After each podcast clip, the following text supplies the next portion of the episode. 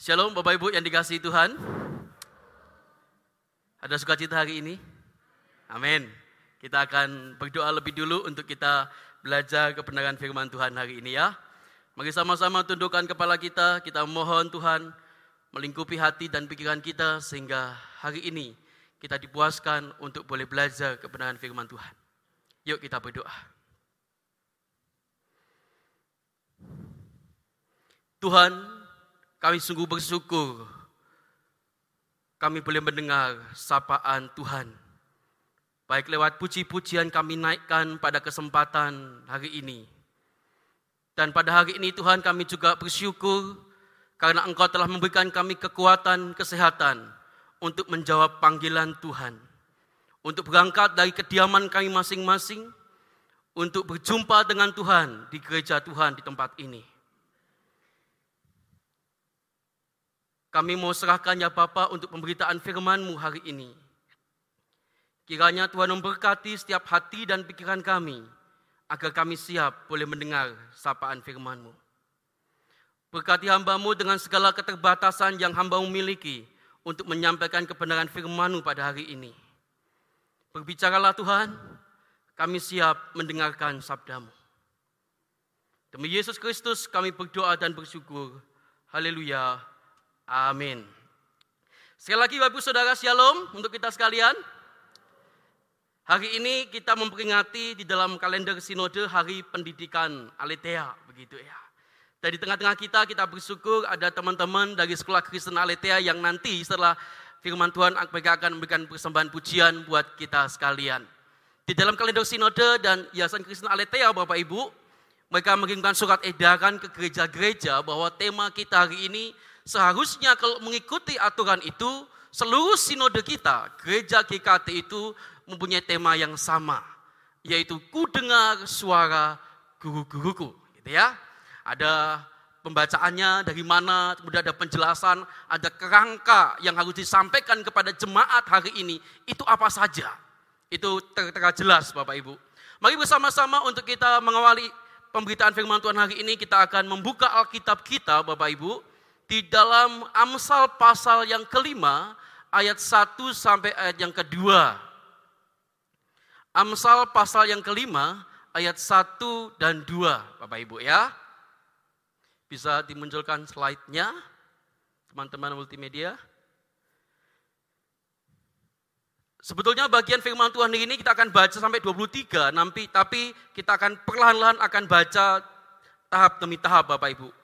Untuk mengawali ibadah pemberitaan hari ini kita membaca ayat 1 dan 2 saja. Oke? Mari sama-sama kita membacakan bagian ini Bapak Ibu dengan membuka suara kita. Amsal pasalnya yang kelima ayat 1 dan 2 demikianlah sabda Tuhan. Hai anakku, perhatikanlah hikmatku. Arahkanlah telingamu kepada kepandaian yang kuajarkan supaya engkau berpegang pada kebijaksanaan dan bibirmu memelihara pengetahuan. Sedemikian jauh pembacaan firman Tuhan hari ini yang berbahagia adalah kita yang tidak hanya membaca dan merenungkan kebenaran firman Tuhan, tapi lebih-lebih kita yang melakukan kebenaran itu di dalam kehidupan kita hari lepas hari. Saudara-saudaraku yang dikasih Tuhan ketika saya membaca kalimat di dalam Amsal pasal yang kelima ayat 1 dan 2, saya menemukan ada dua kata penting di situ yaitu perhatikanlah dan arahkanlah saudara. Tapi di dalam terjemahan versi firman Allah yang hidup Bapak Ibu, itu menggunakan kata yang sama saudara. Di dalam terjemahan itu dikatakan, dengarkanlah aku anakku. Aku yakin akan apa yang ku katakan. Dengarkanlah katanya. Jagalah dirimu supaya jangan engkau bersikap kurang bijaksana sehingga membocorkan suatu rahasia yang penting. Bapak Ibu Saudaraku yang dikasihi dan mengasihi Tuhan, saya berangkat dari sekolah Kristen gitu ya. Kalau di Solo itu namanya bukan sekolah Kristen Aletea gitu ya, karena tidak ada di Solo gitu ya. Namanya Sekolah Menengah Kristen. Itu pemilik yayasan juga yayasan Kristen Bapak Ibu. Dan di Solo dia punya beberapa sekolah. Salah satunya adalah sekolah yang di mana saya sekolah begitu. Waktu itu saya sekolah di SMK, saudara. Tahu SMK ya, saudara ya? SMK itu berbeda dengan SMA, gitu ya. Temannya dekatnya, gitu ya. Kalau SMA itu nanti ada jurusan IPA, jurusan IPS, gitu ya, saudara-saudara ya. Nah kalau SMK itu jurusannya banyak tuh. Ada yang mau otomotif atau lokomotif, enggak ada ya lokomotif ya. otomotif gitu ya, ada ada mesin gitu ya saudara, ada kayak apa penjualan apa ya lupa saya namanya ada begitulah marketing atau apa gitu kemudian ada lagi yang akuntansi sudah mulai di situ gitu ya saudara ya ada banyak beberapa kejuruan di SMK saudara dan saya salah satunya itu di mesin saudara jadi masa muda saya itu saya habiskan untuk berdiri ngikir saudara wah tidak ada benda gitu ya dikikir saudara dan itu dari pagi sampai pulang sekolah. Misalkan dari berapa senti turun menjadi berapa senti gitu saudara ya. Itu pekerjaan saya waktu di sekolah saudara. Dan tahukah saudara bahwa di SMK yang saya saya apa namanya saya saya ikuti saudara, SMK ini menarik saudara. Karena 99% itu adalah siswanya adalah pria. Laki-laki saudara. 99% saudara. Kenapa 99%? Karena ada dua perempuan di tengah-tengah kami, saudara. Jadi istilahnya ada yang dipandang begitu ya. Masa memandang sebelahnya gitu ya.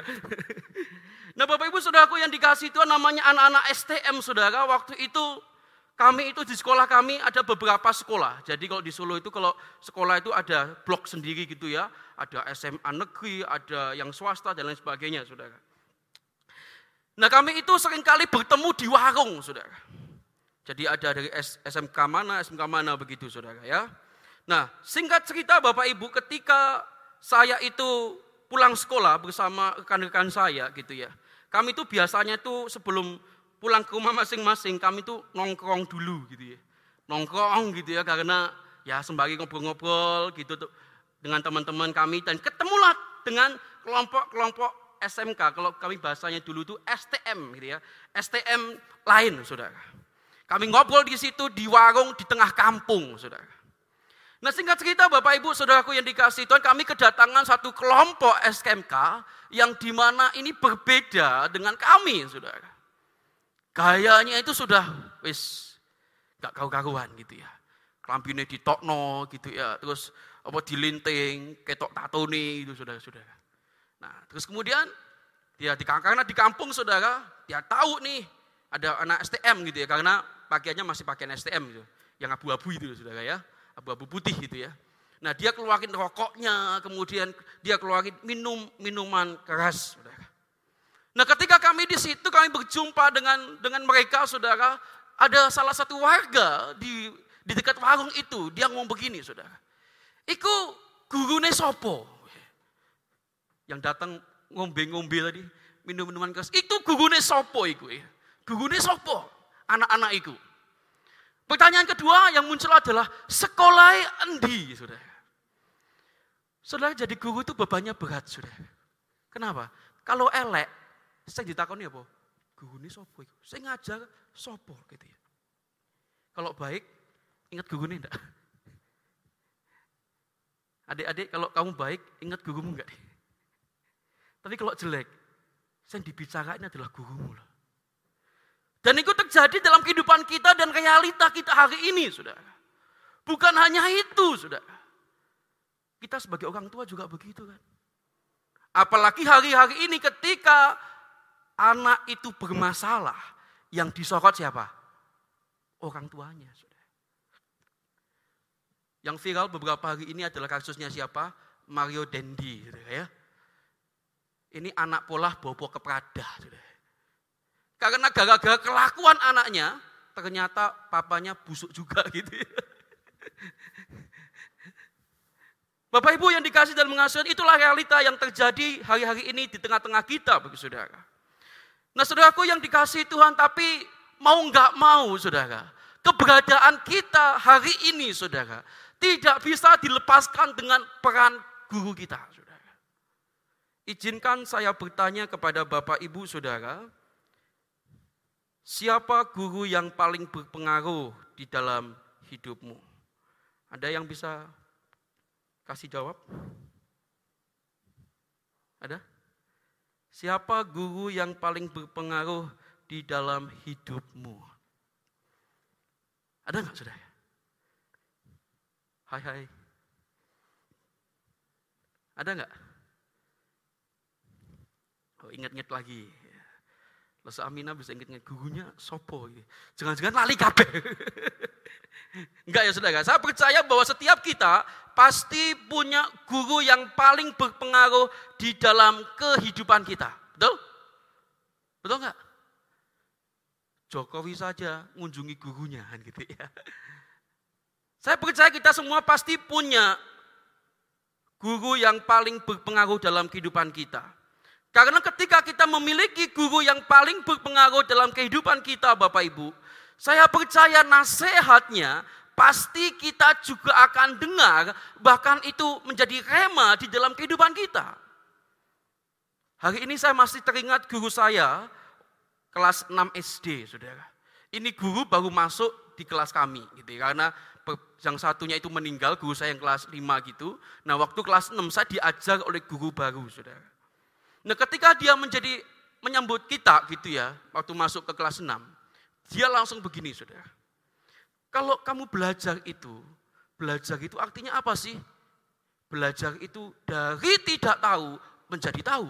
Dari tidak bisa menjadi bisa. Itu baru namanya belajar. Dan kalimat itu terpatri di otak saya, saudara. Iya ya, namanya belajar itu dari lu nggak ngerti menjadi ngerti. Kalau dicoba mana, kamu sudah baca dengan baik, gak ngerti-ngerti. Saya ditakoni loh, iki musing kurang bekerja dengan baik, atau memang susah pelajarannya. Nah Bapak Ibu, saudaraku yang dikasih dan mengasihi Tuhan, pada tahun 2000-an gitu, waktu saya kelas SD dan SMP, saudara. Guru itu menjadi sorotan banyak kalangan, saudara. Karena ketika waktu itu, di tahun itu Bapak Ibu Saudaraku yang dikasih Tuhan. Di tahun itu, guru adalah sosok yang begitu mulia dan diagungkan, baik di lingkungan maupun di masyarakat Bapak Ibu. Di sekolah guru-guru itu begitu dihormati, menjadi teladan bagi murid-muridnya. Sedangkan di dalam lingkungan masyarakat, guru itu menjadi rujukan baik di dalam ucapan, perbuatan maupun pemikiran. Jadi kalau di kampung saya di Solo, kalau dia guru, mesti jadi ketua RT minimal. Serius saudara. Entah dia ngajar apa saudara, nggak peduli. Kalau dia guru, dia pasti salah satu orang yang dipandang di wilayah itu saudara. Kenapa saudara? Karena kalau kalau dalam bahasa Jawa itu saudara ya, guru itu dia punya arti, ada kepanjangannya. Seperti moro tuo. Moro tuo itu kepanjangannya apa? Moro-moro ketemu tuo, saudara ya. Tiba-tiba ketemu sudah tua, saudara ya. Kemudian ada lagi gedang, digeger bubar madang. Jadi makan pisang itu seharusnya dimakan setelah kita makan, saudara. Jangan makan pisang duluan, kewarakan nanti itu ya. Nah itu ada artinya saudara. Demikian juga garwo. Apa sih garwo itu? Si garaning nyowo. Wah, ini anak-anak SKA mesti harus tahu itu ya. Nah guru itu juga punya mengandung arti saudara. Bisa lanjutkan slide saya? Guru di dalam bahasa Jawa itu artinya itu digugu dan ditiru. Saudara. Nah digugu dan ditiru itu mempunyai arti, digugu itu orang yang dipercaya atau dipatuhi Bapak Ibu. Sedangkan ditiru itu berarti diikuti atau diteladani. Maka sudah sepatutnya seorang guru itu mempunyai dua hal tersebut.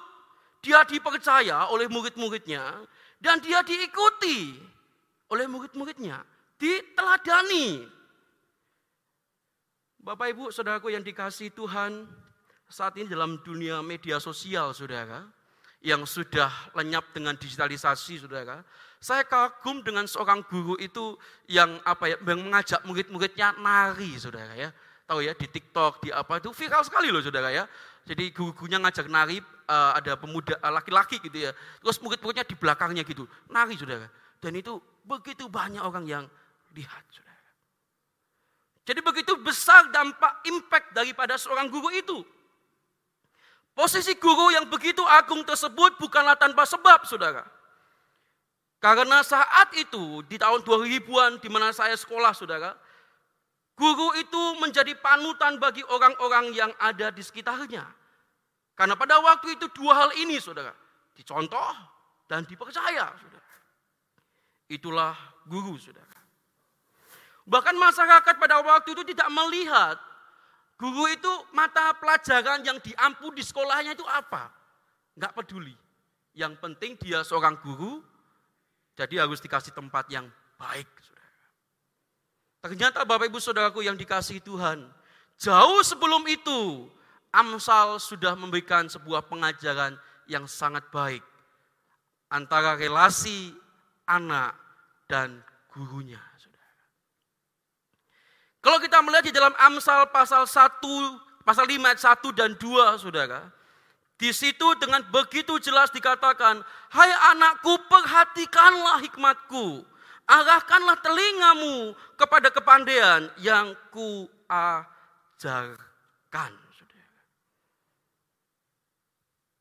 Ada dua kata perintah di situ. Perhatikanlah, arahkanlah telingamu Artinya ada, ada, ada pengajaran penting yang hendak penulis Amsal sampaikan kepada kita pada hari ini Bapak Ibu. Nah kalau kita melihat bersama-sama Bapak Ibu Saudaraku yang dikasih Tuhan, Tuhan itu memanggil kita untuk mendengarkan nasihat dan pengajaran Bapak Ibu. Kalau kita membaca di dalam Amsal pasal yang kelima Bapak Ibu Saudaraku, di situ ada tiga kali penulis Amsal memakai kata sapaan anakku, saudara.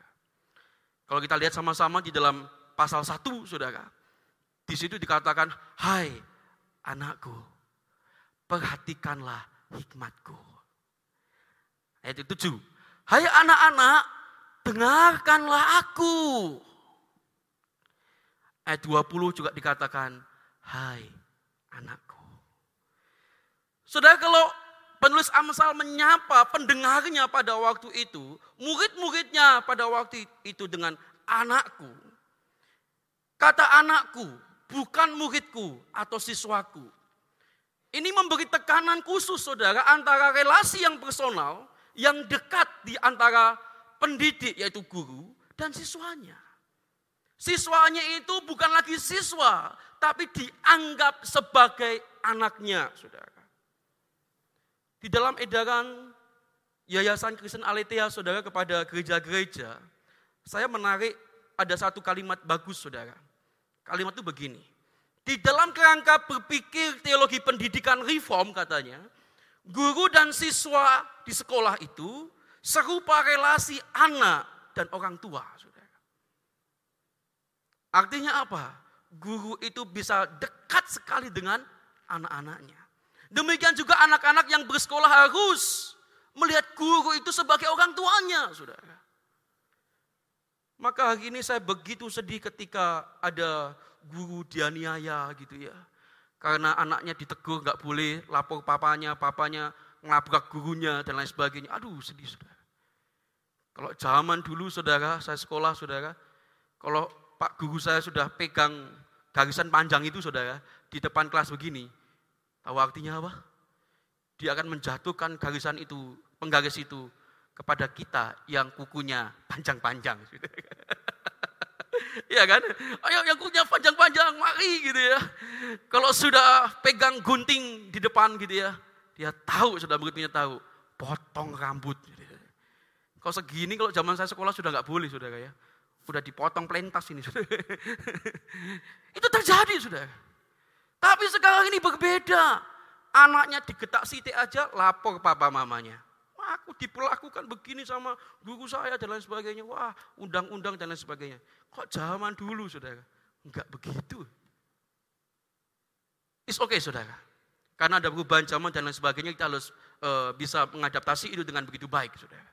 Tapi yang penting adalah relasi keduanya itu seperti anak dan orang tua, saudara. Dilakukan apa? Ketika si murid atau si murid di sekolah itu kesulitan apa pun, dia harus mencari pertolongan kepada gurunya. Nah Bapak Ibu yang dikasih dan mengasihi Tuhan, relasi guru dan murid yang menekankan komitmen dan keinginan kuat murid untuk belajar dari gurunya. Dan itu tertera jelas dari surat Yayasan Kristen Aletia kepada gereja, saudara. Di mana diharapkan guru-guru itu bisa mengajar murid-muridnya dengan begitu baik. Demikian juga murid-muridnya punya komitmen belajar juga dengan baik kepada guru-gurunya. Secara khusus di sekolah Kristen Aletea. Saya jadi mengingat Bapak Ibu Saudaraku yang dikasih Tuhan yang sekarang jadi pengajar karena di gereja kita ada beberapa pengajar di sini begitu. Ada satu kalimat penting saudara yang kita bisa eh, petik dari Ki Hajar Dewantara, saudara. Saya perlu sampaikan karena menurut saya ini kalimat begitu bagus untuk kita renungkan bersama. Baik kita sebagai guru maupun sebagai orang tua, saudara. Ngomongnya begini, jangan setengah hati menjadi guru karena anak didik kita telah membuka sepenuh hatinya untuk kita. Demikian juga ketika kita menjadi orang tua. Jangan setengah hati menjadi orang tua. Karena anak-anak kita sudah membuka sepenuh hatinya untuk mendengar didikan dari kita. Saudaraku yang terkasih di dalam nama Tuhan Yesus Kristus, kita hari ini dipanggil untuk mendengar pengajaran. Lewat berita mimbar di sini, maupun guru-guru yang mungkin kita itu seminar, maupun yang lainnya di keseharian kita Bapak Ibu. Kita dipanggil untuk itu. Semakin kita itu mendengar begitu banyak masukan, maka semakin bijaklah hidup kita. Yang kedua Bapak Ibu, di dalam perenungan saya, saya simpulkan begini saudara. Pengajaran Amsal itu bukan pembelajaran yang ngasal, saudara. Apa artinya ngasal? Sak dewi, saudara. Enggak, saudara. Saya beberapa waktu benar-benar bergumul dengan teks ini Bapak Ibu. Karena perikop di dalam Amsal pasal 5 ini, ini berbicara tentang dosa perzinahan, saudara. Saya lantas berpikir, apa hubungannya hari pendidikan Aletea dengan teks perzinahan Amsal pasal 5 ini, saudara? Saya betul-betul merenungkan baik-baik Bapak Ibu Saudara. Dan ketika saya mencoba menggali, kemudian saya berdoa Saudara, ada beberapa hal yang penting di sini yang saya ungkapkan kepada saudara pada kesempatan siang hari ini. Penulis Amsal itu melukiskan tentang dosa persinahan untuk mengingatkan pendengarnya Bapak Ibu. Kalau kita melihat di dalam Amsal pasal 5 ayat 3 dan 6, di situ penulis Amsal itu mengingatkan tentang perempuan jalang dan bujukan ataupun godaannya, saudara. Perempuan jalang itu dilukiskan sebagai perempuan penggoda orang-orang Israel pada waktu itu. Tertarik dengan perempuan ini maka akibatnya Tuhan murka. Dosa, saudara. Maka dari itu pada waktu itu orang-orang Israel benar-benar bergumul dengan adanya kehadiran perempuan jalang di tengah-tengah mereka, saudara. Karena ketika terbujuk dengan rayuan perempuan jalang ini, maka kehidupan bangsa Israel pasti dipastikan rusak, saudara. Sebab itu penulis Amsal itu mengingatkan, ada perempuan jalang di tengah-tengahmu yang mencoba merayu dan menggodamu.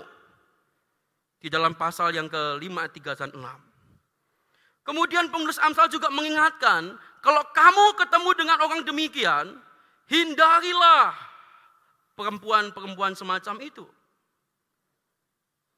Dan jelas di dalam Amsal pasal 5 kita akan menemukan ayat 9 sampai 14 di situ sudah baca dengan teliti Saudara.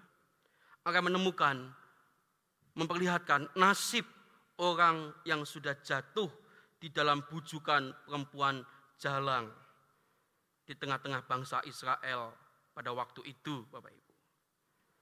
Artinya apa, Saudara? Ketika penulis Amsal memasukkan menggambarkan dosa itu seperti perempuan jalang yang ada di tengah-tengah mereka. Artinya bersinah itu mengeluarkan perilaku yang serong, jalan yang sesat, dan menjadi hidup tidak tenang Bapak Ibu. Saudaraku yang dikasihi dan mengasihi Tuhan. Peringatan keras kepada bangsa Israel pada waktu itu terhadap persinahan. Itu dilatar belakangi oleh pengalaman-pengalaman kehidupan penulis Amsal yang pahit. Ketika melihat bangsanya itu hancur gara-gara perempuan jalang tadi. Bahkan kemungkinan besar penulis Amsal juga bergumul di dalam bagian ini ya saudara. Saudaraku yang terkasih di dalam nama Tuhan Yesus Kristus. Ketika ada firman Tuhan menegur dosa kita. Ada satu kalimat perkataan begini saudara. Perkataan Tuhan jangan dibiarkan lewat begitu saja. Bila mengoreksi kedegilan dosamu. Saudara, saudara hari-hari ini ada begitu banyak orang-orang Kristen yang tidak dewasa. Saudara Ketika berita mimbar itu menegur dosanya, dia langsung mundur dari gereja. Ketika berita mimbar itu menegur dosanya, langsung dia bilang ini, musuh ini ya, dosa ini ya. Ngasani aku di mimbar leh. Ya apa ngasani sudah? Ngasani kalau yang mimbar gitu ya saudara. Sinyalnya begitu saudara. Hati-hati saudara. Dan perzinahan itu bukan hanya sekedar dilakukan yang sudah menikah, saudara. Yang belum menikah pun bisa jatuh di dalam dosa ini. Apalagi anak-anak sekolah, saudara. Hati-hati ya teman-temanku, SKA ya. Jaga kekudusan hidupmu. Saudara, akses digital sudah luar biasa, saudara. Anak-anak kita dipertontonkan ada begitu banyak konten-konten yang bernada negatif, saudara. Banyak sekali. Dia ngetik apa di Google, saudara, ada muncul begitu ya, yang negatif. Perang dunia pendidikan sekarang itu di dunia maya semakin mengerikan. Kalau saudara tulis HOT di Google, HOT aja, hot, panas bahasa Inggris. Yang keluar bukan api, sudah. Sumuk yang keluar. Ya, tahu ya? Sudah lihat aja tuh. Anak saya, papa, panas itu apa? Panas itu api, disentuh jangan nyentuh, nanti bisa bisa bisa apa melempuh gitu ya. Nanti si nenek itu kalau sudah, dia sudah pintar main tab saya sudah. Sekarang ini masih YouTube Kids saudara. YouTube Kids, YouTube Kids gitu ya. Terus ada aplikasi eh, cerita Alkitab, Tuhan Yesus, wah senang saudara ya, senang sekali kan. Tapi kalau dia sudah dewasa, sudah SD, sudah ngerti, hot, ditulis di Google. Coba sudah lihat, satu kata aja, hati-hati. Yang keluar itu bukan api saudara, perempuan-perempuan yang sumuk. Serius? Eh jangan ketawa ini, beneran ini, saya kasih tahu ini, hati-hati saudara. Saya mengesah kepada orang tua dan anak-anak khususnya juga. Ini perang kita, saudara. Maka dari itu kenapa Amsal menuliskan hal ini, saudara. Ini juga akan menghancurkan hidup kita, saudara. Ada begitu banyak keluarga, ada masalah, saudara. Perempuan tidak sempurna, laki-laki nggak sempurna, ada orang ketiga yang tidak sempurna di rumah tangga mereka. Rusaklah, saudara. Ngerti maksud saya? Kalau ada keduanya tidak sempurna, mesti dia mencari pertolongan yang sempurna. Yaitu siapa? Tuhan Yesus. Hati-hati dengan orang ketiga kalau orang ketiga itu tidak sempurna. Akibatnya bisa justru memperkeruh rumah tangga kita. Nah Bapak Ibu yang dikasih Tuhan, saya jadi teringat dengan sebuah kisah, saudara. Kisah kupu-kupu, saudara. Wah ini menarik saudara. Saya membaca sebuah blogger saudara, ada kisah kupu-kupu saudara. Namanya itu kupu-kupu jenis ini adalah kupu-kupu jenis Masculinia arion saudara. Saya baru saja membaca dan baru saja ngerti ternyata ada jenis kupu-kupu semacam ini Bapak Ibu. Kupu-kupu berjenis Maxulinia arion ini biasanya meletakkan telurnya itu di daun Bapak Ibu. Di dalam beberapa hari kemudian telur itu menetas menjadi ulat. Saudara. Menjadi ulat yang biasanya kupu-kupu, kalau ulat itu makannya daun-daun. Itu tidak, saudara. Kupu-kupu jenis ini ketika dia sudah menjadi ulat, ulat itu kemudian turun ke tanah, saudara. Ke tanah. Nah, untuk mempertahankan diri, si ulat daripada kupu-kupu tadi itu mengeluarkan cairan yang begitu manis dari kelenjar khusus di tubuhnya. Nah, datanglah semut, saudara. Semut ini kan suka yang manis. Dan dia tahu si ulat ini. Diseranglah si ulat itu saudara. Si ulat melawan dengan mengeluarkan apa? Cairan itu. Dan cairan itulah yang diambil oleh si semut. Dimasukkan ke dalam sarangnya. Eh ternyata saudara. Semut memakan cairan manis yang dikeluarkan sang ulat. Sementara Bapak Ibu Saudara, si ulat itu memakan bayi-bayi semut yang ada di sekitarnya. Ulat terus makan semut-semut kecil sampai ia berubah menjadi kupu-kupu dan terbang lagi. Saudara, lewat kisah ini saya mau ingatkan kita, saudara. Sama seperti semut tadi saudara. Semut tidak pernah menyadari bahwa kesukaan mereka, yaitu cairan yang manis yang keluar dari tubuh si ulat, harus dibayar mahal dengan kematian anak-anak mereka. Calon masa depan koloni mereka, saudara. Sama seperti dengan dosa kita. Saya mau ingatkan kita, saudara. Slide selanjutnya. Sama seperti dosa yang kita lakukan, Bapak Ibu selalu terasa manis, sehingga tanpa kita sadari, dosa itu telah membunuh begitu banyak kebaikan yang ada di dalam diri kita. Saudaraku yang dikasihi dan mengasihi Tuhan, dosa juga memikat kita. Dosa itu terlalu nikmat untuk kita nikmati. Dia manis, dia enak, saudara. Menyenangkan ya kita punya uang banyak dan bisa beli apa saja. Menyenangkan ya kita bisa hidup di dalam kemewahan. Menyenangkan ya kita bisa menikmati kehidupan. Hidup ini secara sebebas-bebasnya. Saudara, hari-hari ini kita sangat mudah terjebak pada sisi nikmat dan manisnya dosa untuk dinikmati, saudara. Padahal dosa itu sangat berbahaya. Rasa manis dan kenikmatan dosa itu sering kali mesti harus dibayar dengan harga yang sangat mahal. Betapa mudahnya kita terjerat pada dosa. Karena konsep-konsep yang logis yang sering kali dosa itu terlihat masuk akal. Maka sebab itu saudara berhati-hatilah dengan setiap bentuk keinginan dosa yang ada di benak kita. Berhati-hatilah saudara. Sekalipun dosa itu terasa manis dan menyenangkan untuk dinikmati. Tetapi bisa menggiring kita kepada kebinasaan dan menjauhkan kehidupan kita dengan Tuhan. Saudara masih ingat khotbah saya dalam peringatan hari reformasi beberapa waktu yang lalu. Saya katakan apa saudara? Martin Luther, semakin dia banyak aktivitasnya, semakin banyak jam apa?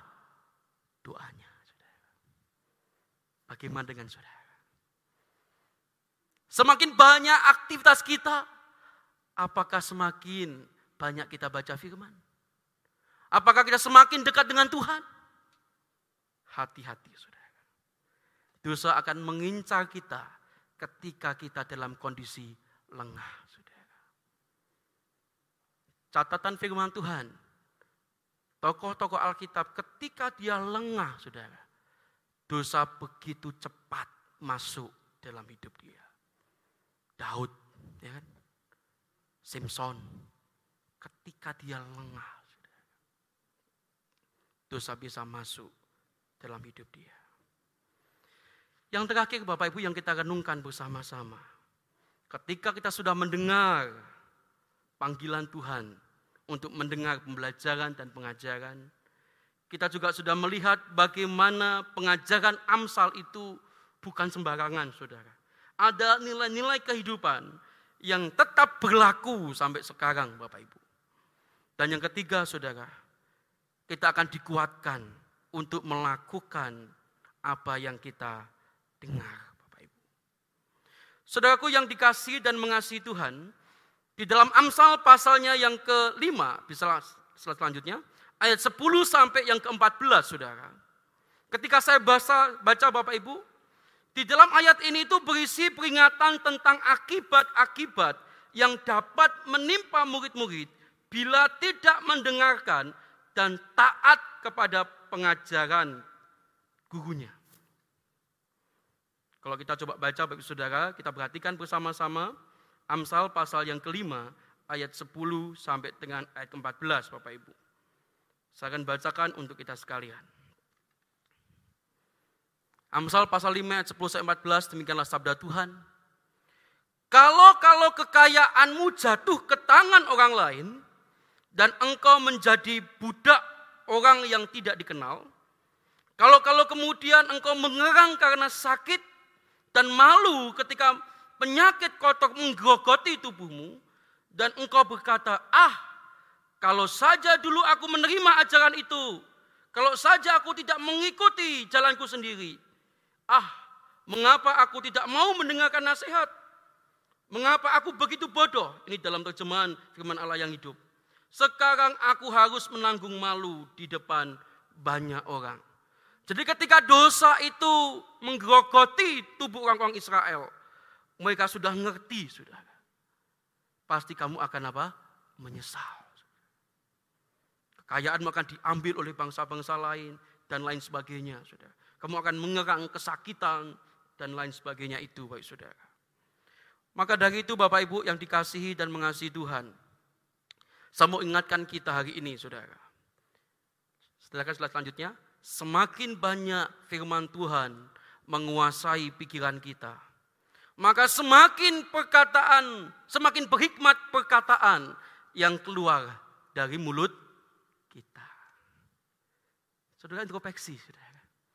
Apakah ketika kamu jadi papa, jadi mama, jadi engkong, jadi bobo, apakah perkataanmu yang keluar dari mulutmu itu sudah berhikmat atau tidak, saudara? Gampang kok lihatnya. Semakin kau berhikmat, maka seharusnya firman itu semakin menguasai hidupmu. Satu lagi saudara. Makin banyak kamu baca firman Bapak Ibu, maka kelakuanmu makin bijak. Karena ada banyak pembatas yang kamu akan ketahui, saudara. Berarti saudara. Ibarat kata kita ini sedang berjalan, saudara. Kita baca oh di situ ada lubang, kita ngerti. Semakin kita baca firman, semakin banyak pembatas-pembatas yang kita ketahui. Saudara. Nah Bapak Ibu yang dikasih dan mengasihi Tuhan. Kenapa kita harus mendengar dan melakukan pengajaran firman Tuhan? Karena di dalam ayat 21 Bapak Ibu, di situ dengan jelas dikatakan, segala jalan orang terbuka di depan mata Tuhan. Dan segala langkah orang diawasinya. Meskipun kanan, kiri, depan, belakang, Bapak Ibu saat ini duduk, nggak ngerti kita sedang ngapain, Tuhan tahu.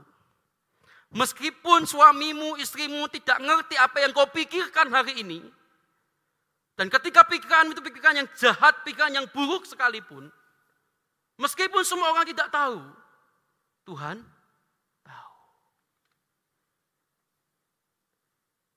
Semuanya terbuka di hadapan Tuhan. Saudaraku yang dikasih dan mengasihi Tuhan, seluruh hidup seseorang terbuka di hadapan Tuhan. Tidak ada yang dapat menutupinya dari pengawasan Tuhan. Saudaraku yang dikasihi dan mengasihi Tuhan, tidak mendengarkan nasihat guru, kita akan hidup di dalam kebodohan, saudara. Tidak mendengarkan nasihat guru, kita akan terperangkap dan tertangkap di dalam kejahatan kita. Terjerat di dalam tali dosanya sendiri. Dan kita bisa mati di dalam dosa. Hati-hati, saudara. Ketika kau sudah mendengarkan kebenaran firman Tuhan. Dan hidupmu tetap semaumu sendiri. Hati-hati, saudara. Bapak Ibu yang dikasih Tuhan beberapa yang lalu, Pak Jandi endorse satu buku kepada saya. Di grup pengajaran, siapa yang mau baca buku ini? Begitu ya. Wah, saya angkat tangan, saya Pak. Begitu ya. Saudara buku ini bukan sembarang buku, saudara. Nah, Pak Jandi kasih pinjam sama saya baca. Terus belum selesai, saudara. Eh, tiba-tiba Naina itu di sekolahnya itu ada kuis gitu ya, saudara, untuk orang tua waktu parent meeting, saudara ya untuk pengen meeting sama orang tua, saya itu mendapat buku itu, saudara. Wah, gitu ya, senang kan? Buku ini bukunya pendeta Beni Solihin, saudara. Kalau saudara nggak senang baca buku, bacalah ini, saudara. Karena isinya itu bukan seperti buku, saudara. Karena isinya itu seribu satu quote daripada pendeta Beni Solihin. Kalau saudara gemar Instagram, gemar tulis-tulis status di di media sosial, saya sarankan beli satu ini, saudara. Jadi nanti seribu hari ke depan sudah ada bahan maksudnya. Lumayan seribu kan, berapa tahun? Tiga tahun loh ya. Tiga tahun sudah ada bahan, saudara ya. Untuk mengupload satu quote satu hari, saudara. Nah ketika saya bolak-balik buku ini, saudara. Buku ini benar, tidak ada apa-apanya, saudara. Gambar juga enggak ada. Cuma tulisan-tulisan quote-quote pendeta Beni Solihin, saudara. Kalau 608 ya 608 sampai 1001. Ini tetap 1001 Saudara. Tidak kurang tidak lebih karena judulnya 1001 perkataan inspiratif. Pas Saudara ya. Nah, Saudara ketika saya baca buku-buku ini buku ini Saudara, saya terhenti di dalam nomor 213 Saudara. Kalimat ini menegur saya pribadi dan mungkin juga menegur guru, orang tua bahkan saya sebagai hamba Tuhan Saudara. Dia bilang begini, saudara. Hamba Tuhan dan guru yang sejati tidak akan kecewa kalau tidak dihormati. Ia akan kecewa kalau muridnya tidak bisa melayani. Sama renung saudara. Jemaat Nasaret semuanya melayani atau enggak ya? Demikian juga guru saudara. Guru yang sejati itu enggak akan kecewa kalau enggak dihormati muridnya. Tapi dia akan kecewa kalau muridnya itu tidak bisa melayani Tuhan dengan baik. Seharusnya ini juga menjadi pegangan orang tua. Orang tua seharusnya nggak kecewa kalau nggak dihormati anak. Tapi seharusnya orang tua kecewalah kalau anakmu itu tidak bisa melayani. Biarlah firman Tuhan ini jadi berkat buat kita. Kita berdoa.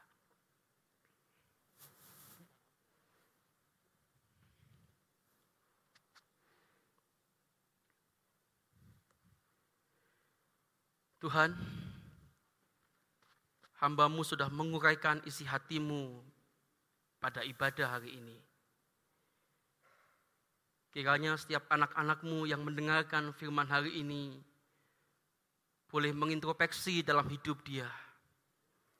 Adakah dosa yang mereka sembunyikan di hadapan Tuhan hari ini? Meskipun mereka berusaha menyembunyikan sekalipun ya Tuhan mata engkau tersorot kepada mereka. Engkau tahu kedegilan dosa anak-anakmu ya Tuhan. Ajar kami ya Tuhan untuk terus bisa membuka hati dan pikiran kami. Untuk mendengar dan melakukan sabdamu. Mendengar dan melakukan nasihat dari guru-guru kami ya Tuhan. Ajar kami sebagai orang tua, sebagai guru, sebagai hamba Tuhan, sebagai penatua, kami bisa mengoreksi hati dan pikiran kami hari ini. Lewat kebenaran firman yang sudah kami dengar hari ini ya Tuhan. Beri kami kekuatan ya Tuhan untuk menjalani kehidupan kami. Kiranya hidup kami senantiasa bisa jadi berkat bagi orang-orang di sekitar kami. Terpujilah nama Tuhan. Demi Yesus Kristus kami berdoa. Haleluya. Amin.